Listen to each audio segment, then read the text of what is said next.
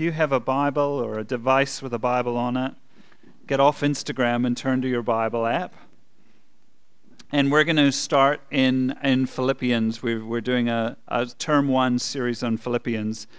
And so, starting in Philippians 1, I'm just going to read, and we're going to read down to verse 11. From Paul and Timothy, slaves of King Jesus, to all God's holy ones in King Jesus who are in Philippi, together with the overseers and ministers. Grace to you and peace from God our Father and King and King Jesus the Lord.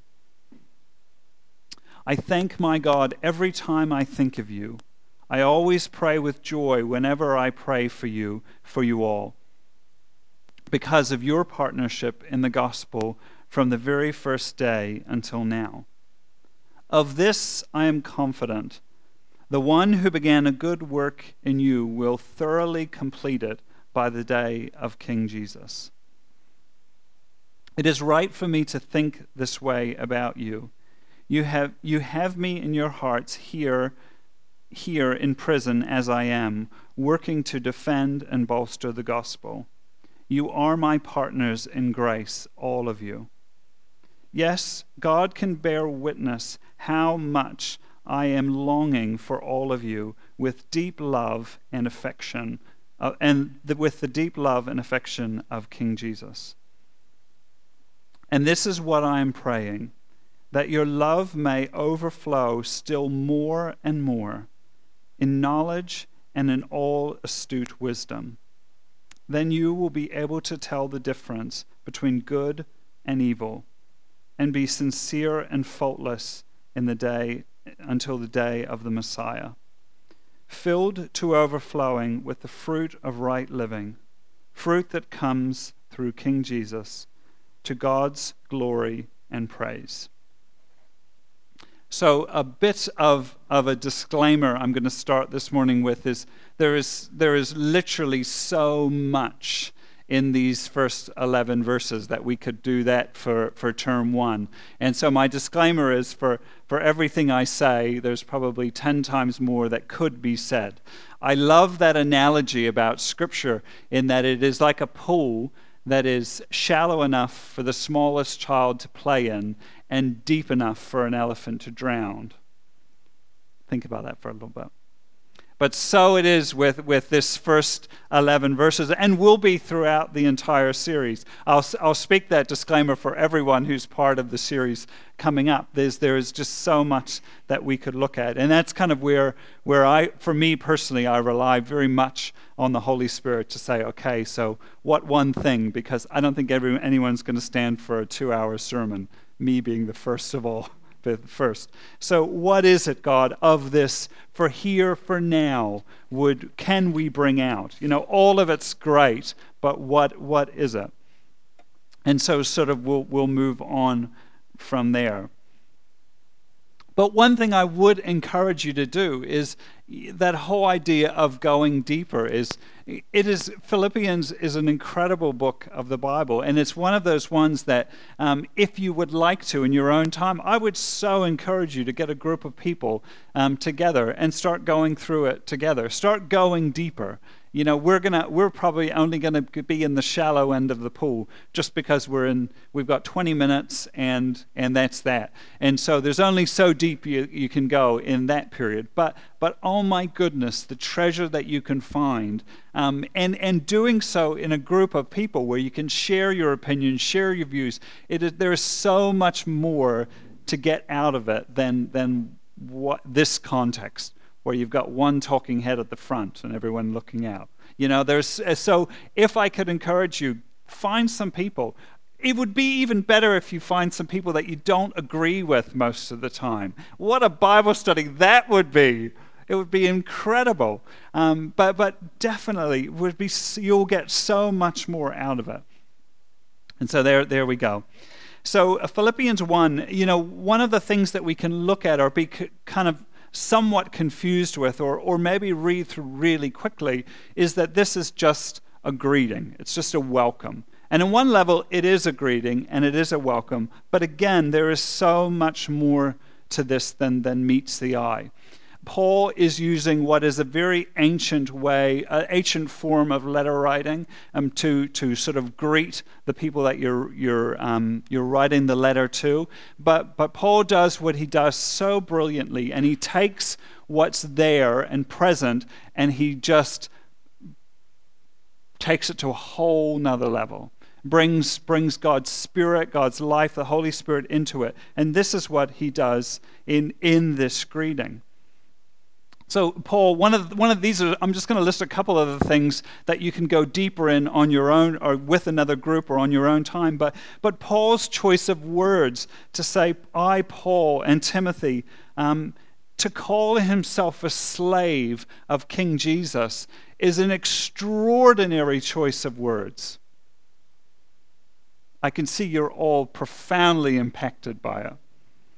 But in a first century context, no one in their, in their right mind would choose to identify themselves as a slave. So, what does it mean that Paul is choosing to identify himself as a slave to Jesus? What does that say about him?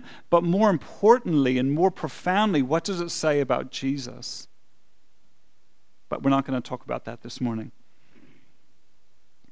the, the end of, or right the way through, where he says grace and peace. And many of you, if you're familiar with Paul's writings, who's, who's extensively a major author through the New Testament, that, that kind of is in almost all of his greetings, grace and peace to be, be to you. And in the same way, we can mistakenly just con- sort of interpret that as being just a platitude. Like, um, I, I, noticed, you know, because I'm, you know, you're writing this stuff you, I noticed this week someone said to me, um, How are you? Good? And we can often think of, um, so as a question asked and answered, there would have been nothing more inappropriate for me to do than to actually answer that person and answer the question how I actually am doing at that moment. Do you know what I mean? Like they would have been not prepared for it. Not that it was terrible or anything, but, but they weren't asking me how I was to the point of they were answering it is the question as well. And we can somehow, uh, sometimes interpret, you know, grace and peace to you as being something like that. How are you good? Great. as they walk past, you know. But um, Angela was sharing with me this week. Again, it's a, another little plug. Is um, she probably a lot more diligently than I am um, has been listening to the the app Lectio 365. So it's a daily devotion. Um, Pete Greig and the 24/7 prayer people put out. I cannot recommend it more. What an incredible way to start the day or end the day or in the middle of the day. These are really short um, devotionals, and they're just they're just so brilliant. And the day that I was writing this, Angela was just, and I was just sharing a little bit about it. And, and there is, so go, go on the app and listen to February 5th, um, has got this whole, a great pulling apart of what Paul was meaning when he says grace and peace to you. So profound, but we're not going to talk about that this morning. It's called Lectio, so L E C T I O 365. So it's an app you can get on your phone. Brilliant, brilliant stuff. You know, and so we can we can know and we can read Philippians, we can read this and and be aware that yes, Paul is writing to the church in Philippi, but we can have the encouragement to know that I believe that as Paul was writing it, he's knowing that he's writing, he's going to be, it's going to go out further than just that church. That we can read and we can take this term and dig into Philippians and know that it is written for us as well that the encouragements that Paul gives to the, his good friends in Philippi can be our encouragement. The same love and affection that Paul had for that church, we can receive for ourselves. We can know that as well. That we can, as followers of Jesus, persevere that we can find out actually what it means to be called and to label ourselves over 2,000 years later slaves to Jesus and what that means. You know, otherwise, we're just reading someone else's mail. Some of you are like, I see no problem with that.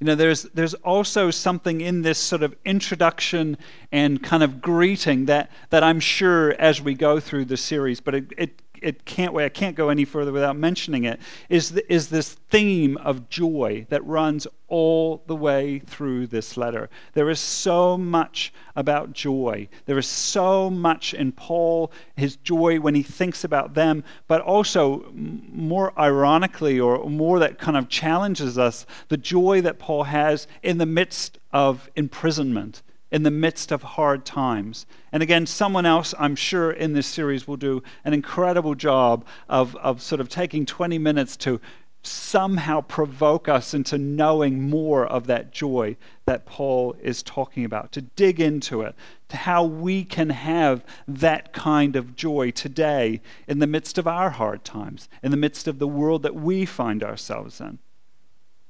But again, that's not what we're going to talk about this morning. You know, the hardest thing about sermon preparation in this Philippians series is what not to say. And so this morning, I, you know, and sort of, and going through and looking at it and, and reading through a couple of great commentaries that I've got and were given, I, I just was like, so God, so what, what is it? What is it in, in our time together? Can we pull out the one thing and then I was sort of looking at my calendar and thought, oh, it's, it's Waitangi weekend. You know, the, one of the troubles with this job is there's no such thing as long weekends. So it was like, oh, it is Waitangi weekend. I didn't realize that. Um, and then just sort of got to thinking about it, and I was watching a news clip about the um, about some of the proceedings that were going on, and and someone said something in in this news clip about the partnership of of Waitangi, and I thought that's what I'm going to lean into. That's what that I want to share with us this morning is Paul talks about our partnership. And you know, just like we as a country are a country who, who at, our, at our very foundations, we are a partnership. We are a partnership and we have a treaty between two parties. And, and in, that, in that long history of our partnership, there have been many promises made and more that have been broken. And it has been hard at times, and it has been ugly at times, and there has been great injustice, and there has been, been incredible um, offers of apology, and, and yet our partnership continues. And there's something really beautiful and hopeful, uh, particularly about this year. The little bits that I've seen is it feels like our partnership is, is kind of in, in a better season than it has been for a really long time. And that's beautiful and it's good. And I'm really personally very excited about it. And so, so let's go back to read um, verses 3 to 6 in Philippians, where, where Paul says, I thank God every time I think of you. I always pray with joy, joy, whenever I pray for you all, because of your partnership, because of your partnership in the gospel from the very first time until now. And all and of this I am confident that the one who began a good work in you will thoroughly complete it by the day of King Jesus. The thing about Philippians is, is once we go through it, you'll see there are lines like this, verse 6, which are kind of like fridge magnet. Um, if you're older, it'll be fridge magnet um, scriptures, but, but in a modern day context, they're the Instagram post of, of, of scripture. I, you know, anyone, you know, seen that? Anyone heard it? You know, he who began a good work in you will be faithful to complete it. What, what do we, what do we, now this is your interaction, what do we, how do we perceive and interpret what Paul is meaning when he says that? He who began a good work in you will be faithful to complete it, to finish it. What does that mean for us today in our Western interpretation, our Western perspective?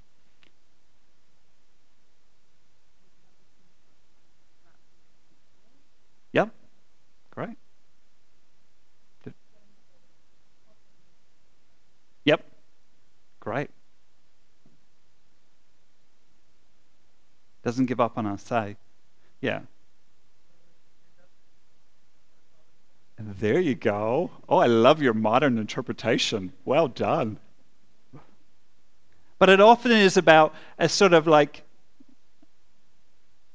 you know, God's God's on our side, so to so to speak. And, you know, it's never over till it's it's never over till it's over. He's going to sort of. Um, I know for me, I've interpreted it as you know, God's God's maybe a bit like Sheldon. God's behind my plans. He's going to make them work. No one else feel that way? Come on, you know, throw myself under the bus. But, but really, what, what I wanted to just really briefly pull out is there's something incredible about that particular verse that the, the words that Paul chooses to use, particularly for that word beginning or begun, so the work that he's begun and the work that he, and the finishing of that both of those incredibly difficult to translate, but they are directly linked. They have a practical link or a technical link to a ritual sacrifice.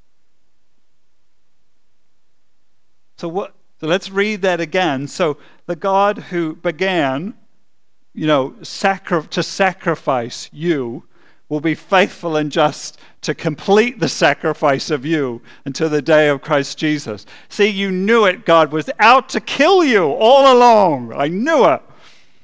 You know, and for some of us, we love to have that picture of an angry God who's out to get us, you know, like something really un, uh, you know, but, but that isn't what he's saying. And I thought, I was thinking about it before, and what if, what if that means something like that? And I'll use myself as the example. Lyndon, the same God who sees your insecurities and how they influence you and how they, how they cause you not to see others the way they really are, the same God who sees all of that will be faithful and just to make sure that will be killed within you. And you will know who you are. And you'll be able to see other people as you see them. And you'll be able to be free from that insecurity. Sounds pretty good, eh? Very good. Exactly. You know, isn't that the business of the gospel? Isn't that, isn't that the work of the gospel? I said last week, Paul's word for partnership is, um, I'm going to forget it now, koinonia, which is a Greek word that has direct and very practical outworking in business. We are being called, we are being invited into the business partnership of the gospel. You know, a couple of weeks ago, Angela and I were in um, Orewa, and we went to a restaurant, and you knew sort of sit down, and, and his tables were pretty close to, to one another, and we sat down, and then I don't know which one of us came more aware of it or not, but we, we were sat down at the table, and we were front and center, front row seats to a dramatic relationship breakup. It was the most incredible lunch I've ever had.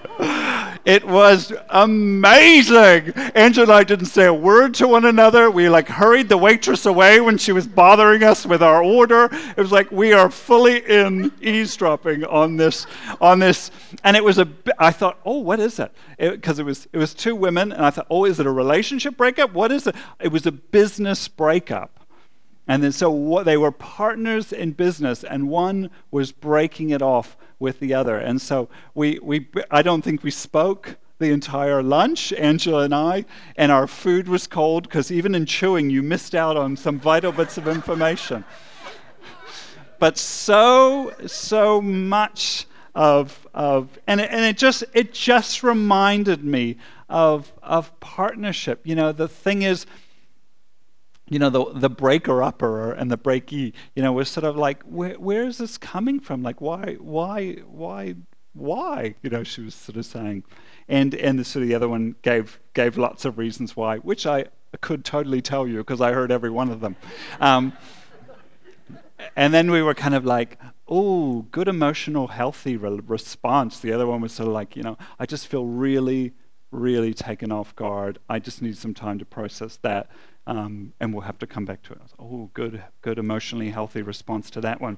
Anyway, it sort of just made me think of when we think about partnership and when, when we think about our invitation, you know, so often we, we, have, we go through our life and our partnership when we're being invited into it, where, where there are moments in time where we feel like just breaking it off, breaking it off with God, breaking it off with, um, with the business of the kingdom hard times. Like the, the, the words that were given today are so encouraging to hear them. You know, like don't give up.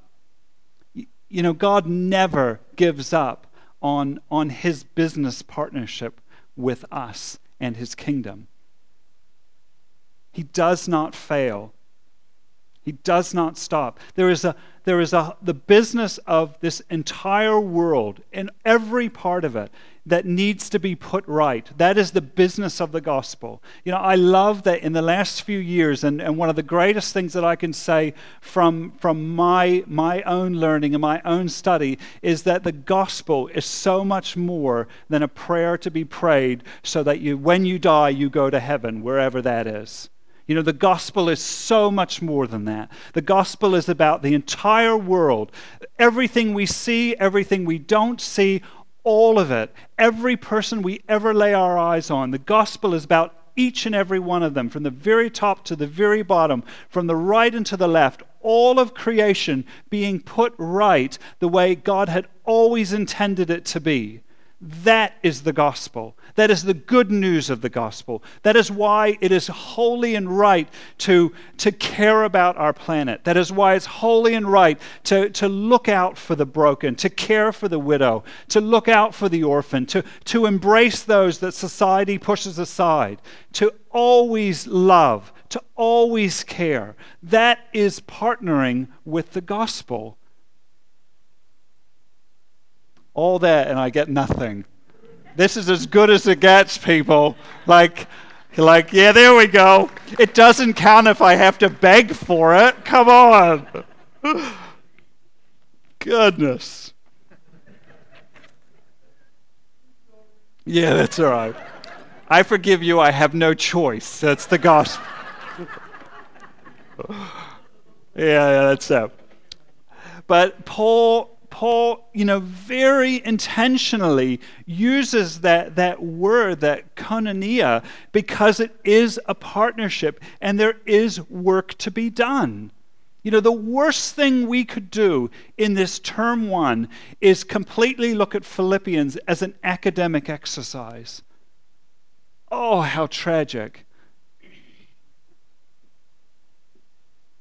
You know, Paul will go on and we'll see it that, you know, what we do matters, how we live matters. And, and we can start with this invitation of partnership. How we partner, partner with God, how we partner with His kingdom, with His gospel, with His grace really does matter.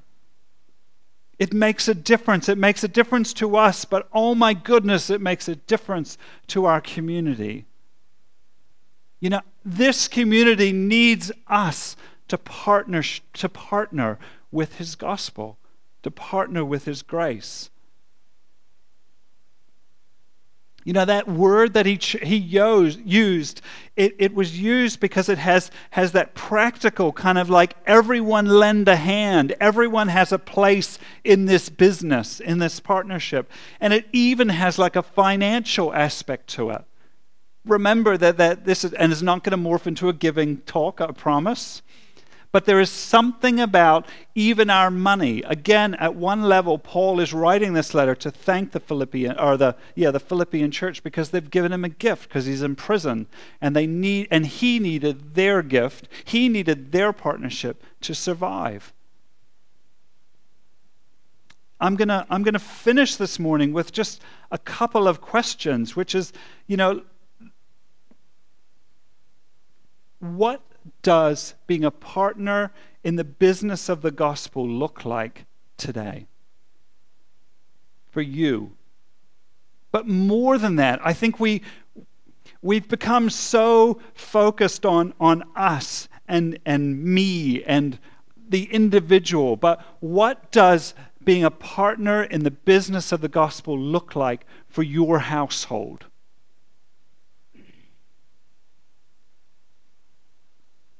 What does it look like to partner with God in the business of grace as Mahurangi Vineyard? If you're visiting, put your own church family in there. What, what does being a business partner in, in grace look like in your community with your church? What does it look like with one another?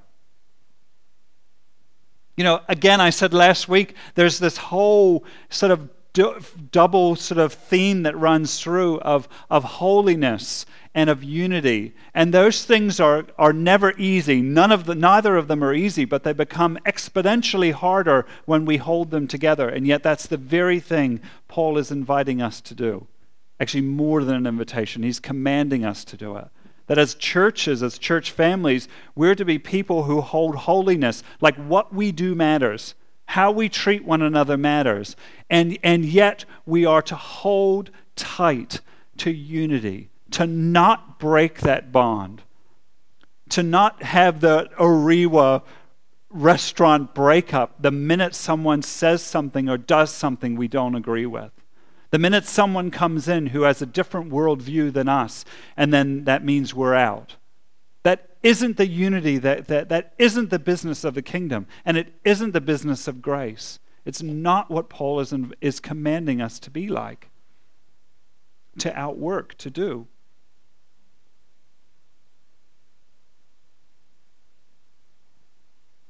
What does it look like for us to be partners in the business of grace? To be partners, to be koinonia with Jesus. With Jesus in his coming, in the things that he said, in the way that he lived, in his suffering what does it look like to partner with Jesus in suffering?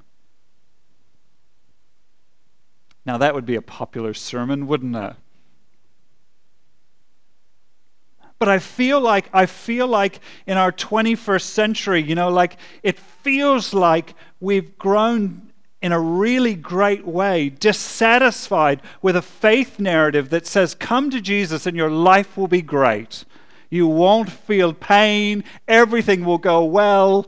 Um, you'll be able to eat whatever you want and not get fat. You'll be able to drink whatever you want and, and never have a hangover the next morning. You'll be able to do whatever you want and, and all will be well. I feel like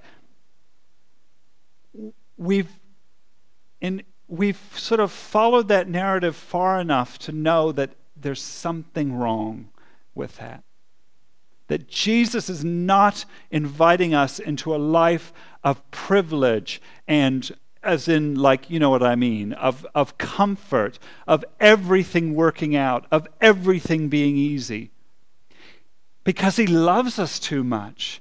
Can I say that there is something unbelievably special about encountering Jesus, of knowing Jesus, of partnering Jesus in the midst of hard times, of difficult times, and of suffering that? That when you experience it, when you know it, you wouldn't give it up for the world of comfort and ease. There is something about knowing God in hard times that is unlike any other knowing.